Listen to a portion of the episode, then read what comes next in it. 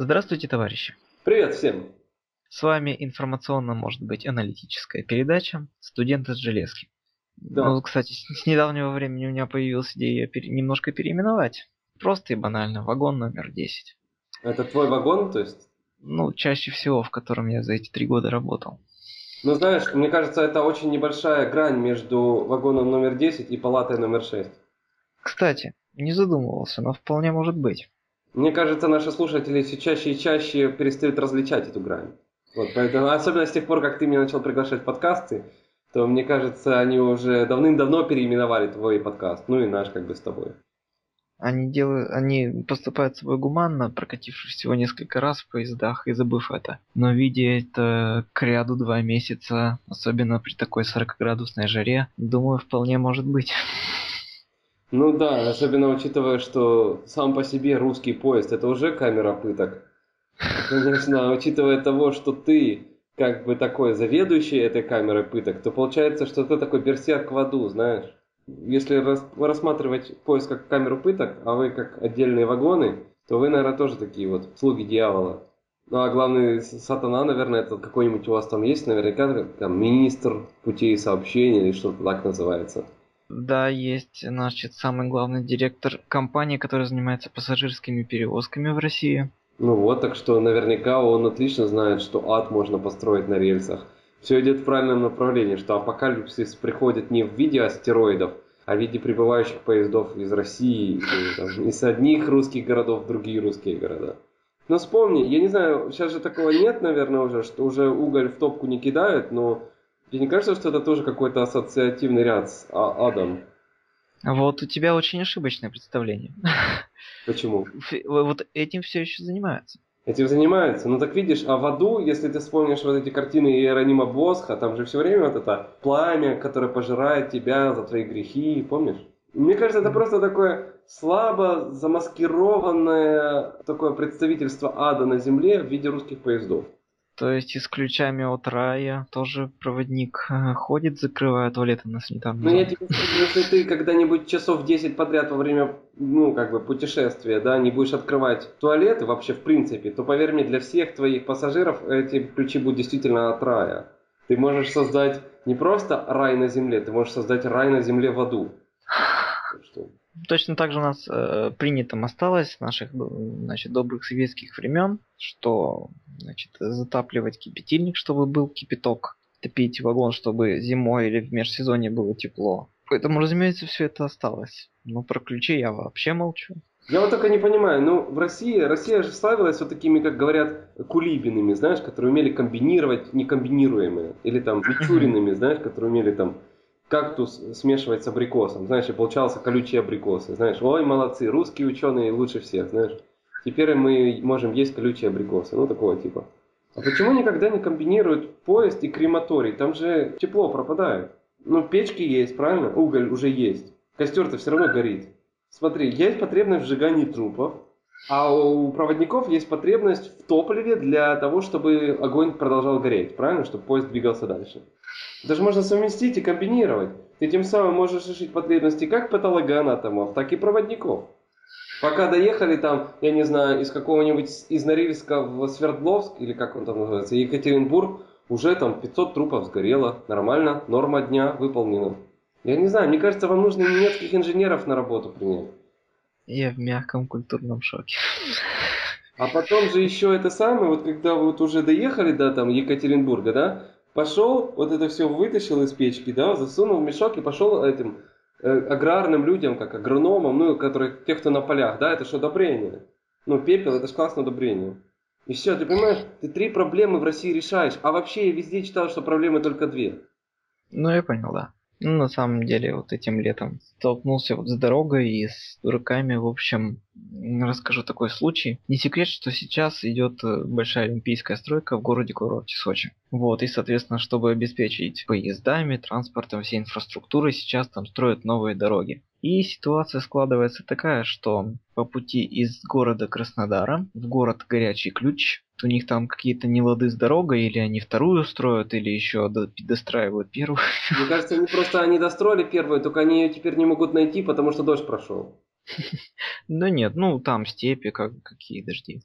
Наш поезд, на котором мы ездили в сторону Сочей, стоял э, вечером в 10 часов. Он отъезжал от Краснодара, вставал посреди степи и ждал там 76 минут. В это время, когда проходили 4, 5 э, пассажирских поездов, и вот стоять, когда, значит, за бортом плюс 30, э, в вагоне плюс 41, Значит, там еще летает комарье, очень какое-то дикое, тебя кусает постоянно, ты просто не знаешь. И пассажиры там все изнывают, с них льется пот. Ну, в общем, это был, это был трэш какой-то. Я сначала даже тебя не совсем понял. Я сначала думал, что пока вы стояли 76 минут, достраивали как раз дорогу до города Сочи. Нет, то есть там ситуация в том, что для того, чтобы доехать в горячий ключ, доехать, надо пропустить 5 поездов. Ну, уже хотя бы хорошо, что дорогу успели достроить. А то, знаешь, так подъезжаешь, а рельсы кончились, все. Все, теперь то это, на каждую вот это железное колесо поезда нужно одевать шину и поехал дальше. А и как бы и вот э, случай был один такой. Из зрелищных то, что однажды мы встали, это было начало августа 2011 года, и напротив нас был настоящий степной пожар. К счастью, ветер дул не в нашу сторону, то есть дымом мы никто не задохнулись, но то есть как бы наблюдать час горящую степь, это зрелищно. Я снова негодую по поводу того, что до сих пор в России поезда не совместили с крематориями. Столько вообще пожаров, столько огня, а его так без, вообще бездарно используют. Может, хвала тому, что у нас чуть больше половины пути электрифицированы, и мы едем на электричестве. То есть ты хочешь сказать, что в России есть хоть какой-то механизм, который работает не на водке? Думаю, да. Прикольно. Так это, это же смотри, я так понимаю, это ученые у вас там какие-нибудь академгородках, они на, тестируют сначала на поездах, если поезда могут ездить не на водке, это же, наверное, и люди могут жить не на водке. И как... Водка это у нас альтернативный источник энергии для пассажиров. Да? Альтернативный чаю. Но тем не менее, на заре моей карьеры проводника пассажирских вагонов, пассажиров так заинтересовал процесс топки кипятильника. Там два, двое пассажиров реально топили его, получали удовольствие от этого, фотографировались на фоне меня и кипятильника. А потом ну, куда ты делаете предсмертные фотографии? ну, оставил сделал гуман. Ну, положил к другим, да?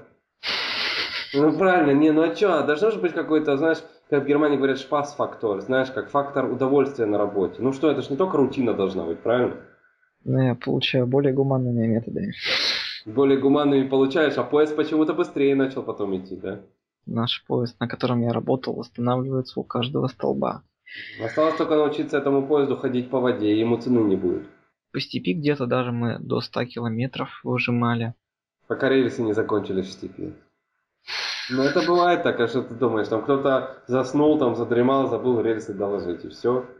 Это так часто бывает. Знаешь, я когда в свое время был в подземной церкви в Чернигове, там церковь 12 века, которую монахи долбили под землей, знаешь. Uh-huh. И вот там бывает идешь, такая, ну, подземелье, и они вот просто ее долбили, то есть там никаких не использовали суперсовременной техники. Ну, а что, у них времени много, интернет отключен, что, девчонок нет, ну, что, сиди и долби, правильно? И они, короче, долбили этот, вот под землей ходы какие-то. Но причем они не, вот, не нормальные под 90 градусов, там, перекрестки. То вот как вот ему заблагорассудилось, так он и долбил. И бывали такие приколы, вот мы ходили там с девушкой, гуляем, гуляем такие по этим коридорам, туннелям. Раз, а, а все, а вот коридор, туннель закончился, и стена. То есть, я думаю, может быть, с железными дорогами в России тоже такая ситуация. Вроде едешь, едешь, раз, а больше рельсов нет. Типа, приходите завтра.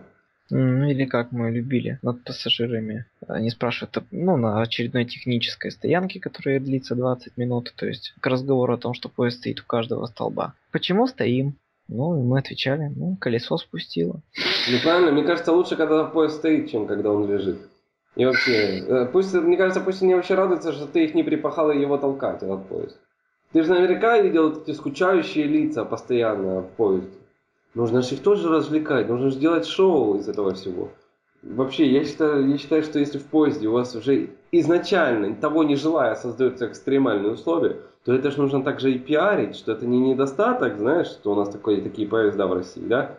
А наоборот, пиарить типа, что у нас экстремальные поезда такие, которых нет ни в одной стране мира. Приезжайте к нам, чтобы ощутить непередаваемые ощущения. Это как мобилка, да? Вначале это было тупо звонить, да? Потом кто-то придумал, а давайте еще типа смс отправлять. А потом, а давайте еще компьютерные игры. Ну, не игры, не компьютерные, а вот, ты понял, игры для мобилок придумаем. А потом, а давайте еще Bluetooth какой-нибудь захуярим. Или еще MP3 плеер. И, короче, ты понял, да? Теперь уже телефон похож на маленький компьютер. То же самое и поезд. Это раньше было из пункта А в пункт Б. Но теперь нужно использовать какие-то дополнительные опции. А железная дорога российская, она не подкована с точки зрения маркетинга. Она не может этот продукт грамотно преподнести. От того так много недовольных клиентов. Они думают, что они едут в поезде. Когда у человека хорошее настроение, он разные события в жизни воспринимает совсем по-другому. Ты же наверняка сталкивался с этим. Может, чего стоит там, не знаю, рассказать какой-нибудь анекдот на похоронах, уже всем веселее как-то, правильно? И поэтому нужно как бы идти навстречу друг другу. Я не имею в виду, чтобы люди шли навстречу поезду по рельсам. Хотя в этом тоже есть какой-то интертеймент, согласись. Особенно если у кого-то нормальная мобилка с видеокамерой встроенной. Здесь же нужно немного это подать так, что вау, что каждый прям мечтал бы пойти в поезд, потому что он знал, что это будет ощущение на всю жизнь. Короткую, недолгую, в тот же день заканчивающуюся жизнь. Ну, все равно же есть помимо таких поездов нормальные фирменные с кондиционерами, с биотуалетами, и люди нормально. Единственное, что это стоит, конечно, дороже. Потому что, понимаешь, у вас поезда какие-то слишком, слишком скучные. Вот почему не соединить биотуалет и кондиционер вместе? Это же веселее. Ну вот, так это, это же получается вообще трэш и угар. Ты представь, ты выходишь из поезда, и ты можешь себе татуировать на всю спину «Я пережил поезд». Там проехал, знаешь, там из Москвы куда-нибудь там в Тюмень, да, и выжил, да, еще один купол на спину. Что-то нас куда-то в чернуху потянуло. Ну, я не знаю, это видишь, э, в определенном роде, наверное, это такой мой дикий взгляд на русские поезда. То есть, э, значит, дети, когда им 1 сентября они приходят в школу и говорят, как я писать сочинение, как я провел лето, они должны писать, я ездил, э, не знаю, в поезде в Пермь-Мадлер туда, и поезд до Мадлер-Пермь обратно. То есть все уже, уже можно за это ставить 5, да? Мне, знаешь, надо по-другому сказать. Дети, напишите, пожалуйста, после ваших experience ов летом, да, не только о том, как вы его провели, а тема нашего сочинения будет «Все плохие дети попадают в Адлер». И по тебе позвонит поезд. Поэтому это серьезно, это важно. Дети должны понимать всю ответственность за поступки, которые они совершают. Э, не поздоровался с прохожим, чувствуешь свою вину, ляг под поезд, успокойся, обдумай все, и будет тебе потом вечная память. А поезд опоздает, как всегда, на два часа. Как в одном из рассказов сатирических, значит, там, как э, разоблачение, там американский шпион рассказывает, ну это советский еще рассказ, писателя Задорнова. Там я решил свести счеты с жизнью, лег недалеко от Ярославского вокзала. Но поезд э, Владивосток-Москва опаздывал на 18 часов. В ожидании этого мне стало скучно, и я пошел к первому милиционеру на углу. Ну вот, это в качестве пунктуальности российских поездов. Ну да, тут, конечно, мне кажется, это не самый лучший способ самоубийства. Знаешь, кстати, между прочим, если уже говорить про поезда, наверное, легче покончить с собой в Германии, да, на поездах, потому что они чаще всего ходят вовремя. Но я тебе скажу, знаешь, какие суки в Германии? Ты здесь не отравишься уксусом.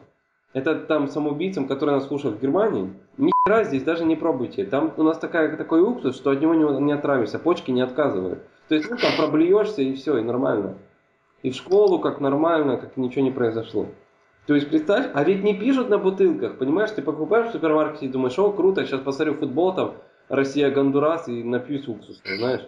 А нифиг, ты пьешь уксус, тебе просто тошнит, как обычно, там, после каждый раз, каждую пятницу вечером, знаешь. И ничего не происходит с тобой. Эти уроды не пишут на этикетках, что чуваки, вы от этого не умрете. Ну как это можно вообще? То, что нормально, это какое отношение к людям вообще, как, как вообще, как, как биомусору какому-то. Последней радости лишают. Уже уксус, святое. И то нельзя покончить с собой уже уксусом. На этой оптимистической ноте мы, ноте мы закончим наше сегодняшнее повествование. И думаю, дадим нашим слушателям краткий анонс того, чего же их ждет в следующий раз. Ты все-таки исходишь из того, что наши слушатели еще не покончили с собой.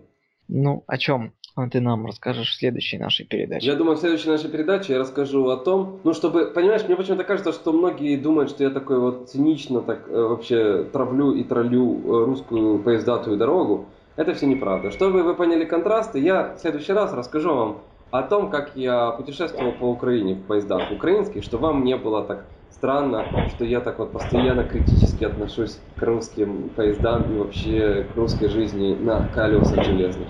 Поэтому в следующий раз, я думаю, будет интересно людям услышать о том, какие приключения были со мной, когда я ездил по Украине. Об этом и мы и поговорим. Так наш поезд отправляется в следующая станция на Украине, да? Поэтому нашим пассажирам мы пожелаем счастливого пути. Да, пока, до скорых встреч. До скорого.